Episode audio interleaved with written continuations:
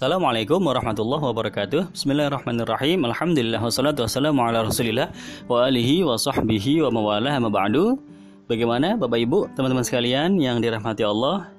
Insya Allah kita belum bosan ya untuk terus mengkaji lagi aktivitas baginda Nabi Muhammad Wasallam. Kita sudah sampai kepada materi ke-15 yaitu uh, rutinitas apa yang beliau kerjakan pada pukul 15 ya atau pukul 3 sore. Baik. Jadi seperti sudah kita bahas sebelumnya bahwa sejak um, majelis duha dan kemudian dilanjutkan dengan uh, setelah sholat fardu zuhur Nabi selalu berada di tengah-tengah sahabat ya. Boleh jadi selalu berada di dalam masjid sejak majelis duha sampai dengan setelah zuhur sehingga tiba waktu asar pada jam 3 sore tersebut ya. Waktu asar jam 3 sore. Atau bisa juga waktu majelis duha Nabi berada di masjid. Kemudian setelah zuhur Nabi keliling keluar dari masjid ya mengunjungi daripada para sahabat di pelosok-pelosok kota Madinah.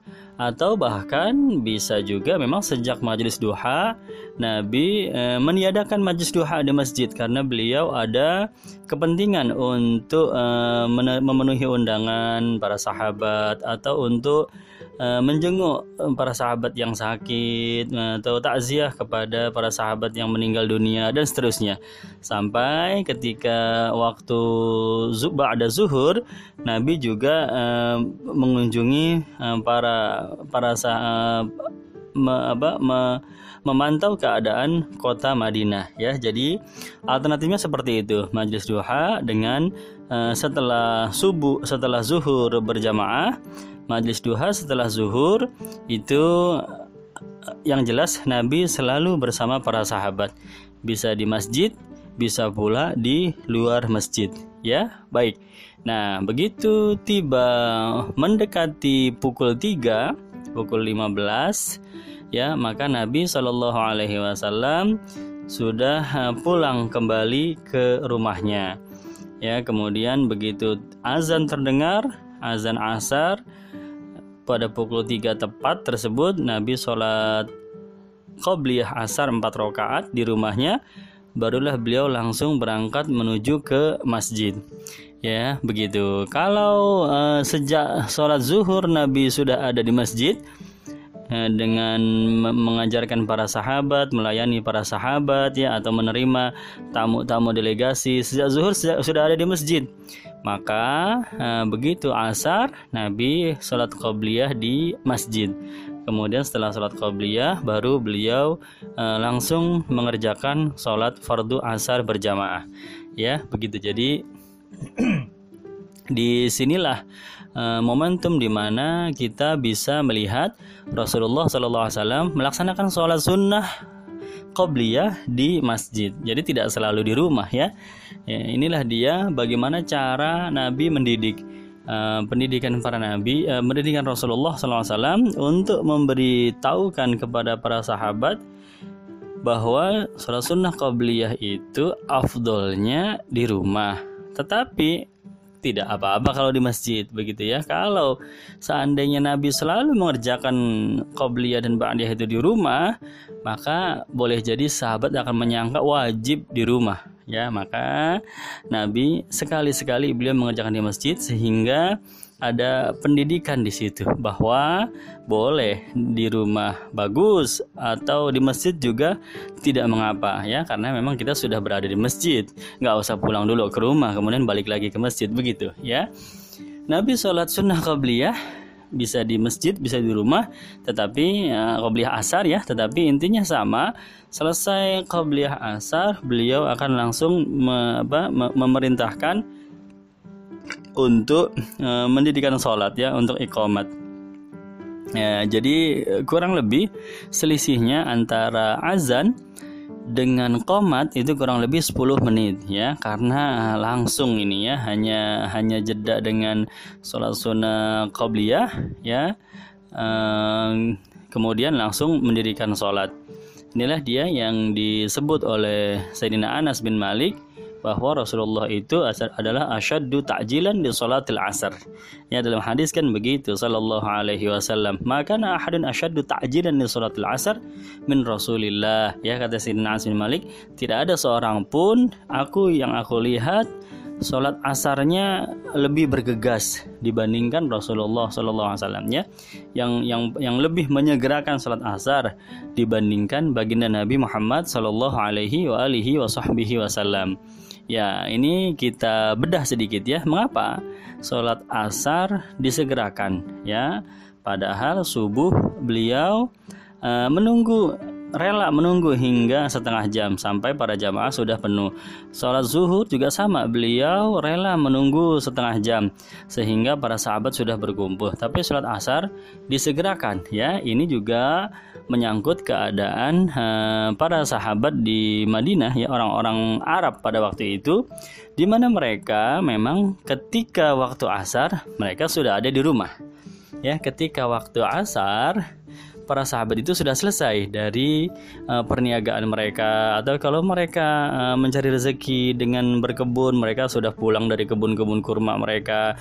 Atau kalau mereka uh, apa dengan profesi-profesi yang lainnya ya pengrajin ya atau apa punya usaha apa pun ya itu work hournya jam kerja pada zaman itu itu cuma sampai jam 3 ya. Nggak kayak kita sekarang. Kita kan sampai jam 5 ya zaman dulu itu sudah jam 3 itu sudah pulang sudah kelar ya untuk uh, bekerja. Oleh karena itu, ketika azan asar, uh, para sahabat uh, tidak memiliki kesulitan, tidak memiliki jeda waktu yang lama untuk segera berangkat ke masjid, ya, sehingga uh, hanya waktu 10 menit pun mereka sudah kumpul semua. Maka Nabi uh, apa namanya memulai sholat asar berjamaah dan inilah dia sejatinya yang disebut sebagai waktu fadilah ya.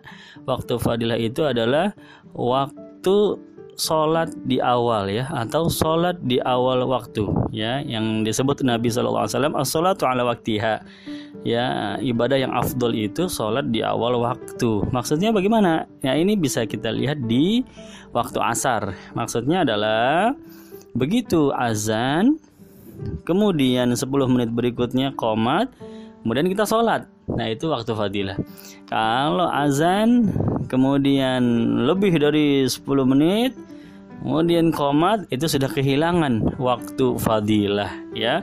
Sudah tidak disebut lagi kita as-sholatu ala waktiha sholat di awal waktu ya. Kalau sudah lebih dari 10 menit ukuran 10 menit ini ini uh, bahasa saya ya. 10 menit itu bahasa saya.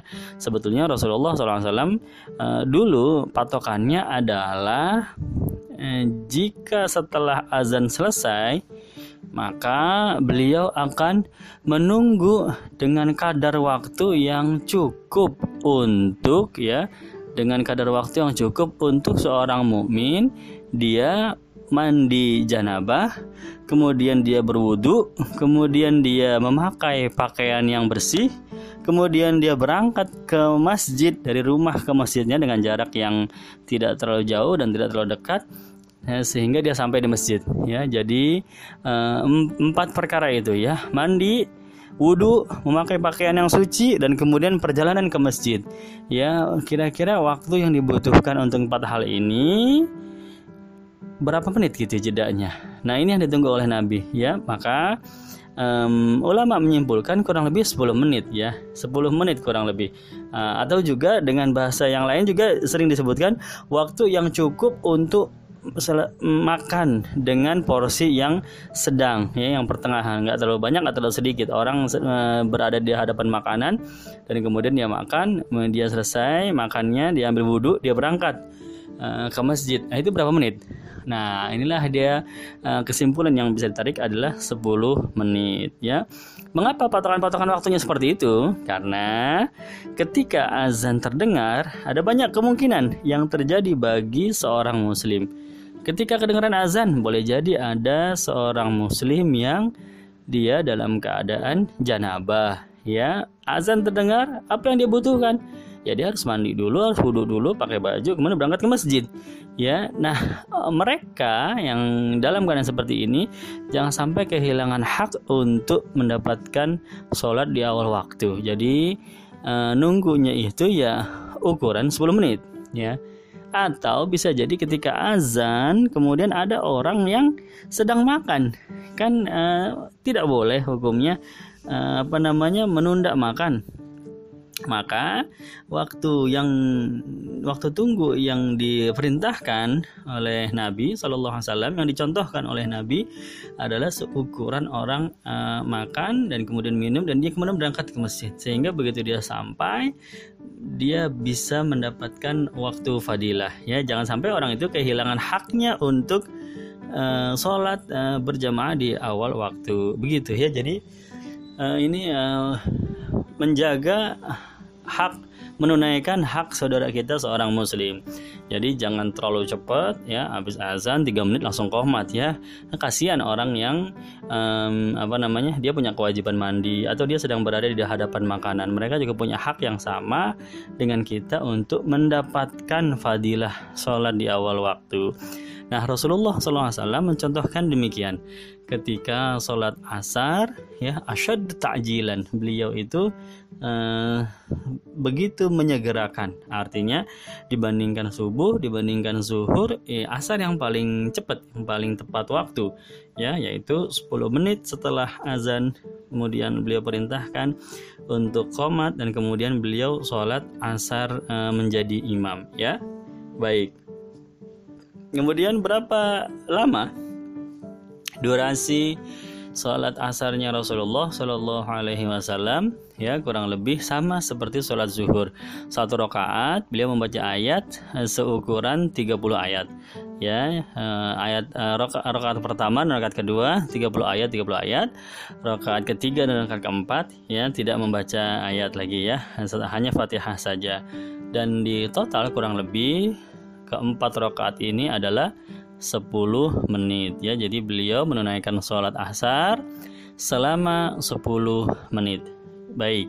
Setelah itu seperti biasa beliau membaca uh, zikir, zikir-zikir setelah sholat dan ditambah zikir sore hari ya. Jadi zikir sore itu letaknya habis asar ya. Zikir pagi habis juhur, eh, habis apa? Habis subuh, zikir pagi habis subuh, zikir sore habis asar ya. Sehingga eh, cukup apa namanya panjang sedikit zikirnya Nabi setelah sholat asar. Karena beliau menambahkan dengan eh, wirid-wirid uh, harian di sore hari ya sama seperti subuh juga eh, tidak hanya zikir setelah sholat yang dibaca tetapi juga wirid-wirid harian di pagi hari ya. Pagi subuh dan eh, sore adalah asar begitu. Kemudian setelah selesai membaca zikir ya ini Nabi Shallallahu Alaihi eh, punya kebiasaan yang eh, apa namanya terkadang ya yang hanya kadang-kadang beliau beliau apa namanya beliau lakukan ya secara spontanitas saja yaitu menyampaikan kultum setelah uh, sholat asar yang sifatnya hanya um, hanya singkat-singkat saja ya itu pun kadang-kadang ya. Beliau melihat suasana dulu ya. Ketika ada yang perlu beliau sampaikan maka beliau sampaikan. Tapi kalau tidak ada yang perlu beliau sampaikan maka beliau tidak mm, membicarakan nasihat lagi ya. Sama seperti sholat zuhur juga begitu ya. Seperti sholat zuhur juga begitu ya. Kalau ada yang perlu disampaikan beliau bicara sebentar dengan para sahabatnya para jamaah. Kalau nggak ada yang perlu disampaikan maka beliau bergegas untuk pulang ya berbeda dengan sholat subuh. Ya kalau sholat subuh setelah zikir ya memang waktunya beliau e, berbicara dengan para sahabat ya. Setelah sholat zuhur maupun setelah sholat asar ada kondisi-kondisi yang insidental ya beliau sampaikan e, nasihat. Jadi ini ada juga, e, banyak juga hadis yang meriwayatkan e, nasihat Nabi yang beliau sampaikan setelah salat zuhur atau uh, Nabi pernah memberi nasihat kepada para sahabat setelah salat asar. Nah, itu sifatnya adalah insidental. Sekali-sekali saja ketika Nabi merasa perlu untuk disampaikan, maka beliau sampaikan. Yang tidak lama ya. Uh, hanya lima menit atau tidak sampai lima menit ya. Kemudian beliau bergegas pulang. Setelah sholat asar, beliau pulang ke rumahnya. Ya dan sahabat uh, sudah apa namanya sudah tidak mungkin mendapati Nabi lagi sampai nanti malam. Jadi sahabat juga mau nggak mau mereka pulang ke rumahnya masing-masing. Ya kalau tadi habis zuhur sahabat belum tentu pulang. Ya mereka yang walaupun sudah bertemu Nabi ya, setelah sholat zuhur Nah, sebelum sholat zuhur sudah bertemu Nabi, habis sholat zuhur sahabat belum tentu pulang karena masih ada Nabi, masih ada kemungkinan Rasulullah berada di sana bersama mereka ya. Jadi mereka nggak mau pulang. Tapi kalau sholat asar mereka pun pulang ke rumahnya masing-masing. Ya ini uh, adalah bentuk uh, apa namanya cara Nabi untuk mem memaksa sahabat agar mereka juga pulang ke rumah gitu. Perhatikan keadaan keluarga kalian juga ya. Jangan kumpul mulu di masjid ya walaupun itu bagus tapi ternyata Nabi Shallallahu alaihi wasallam sendiri uh, mengatur waktunya seperti itu ya.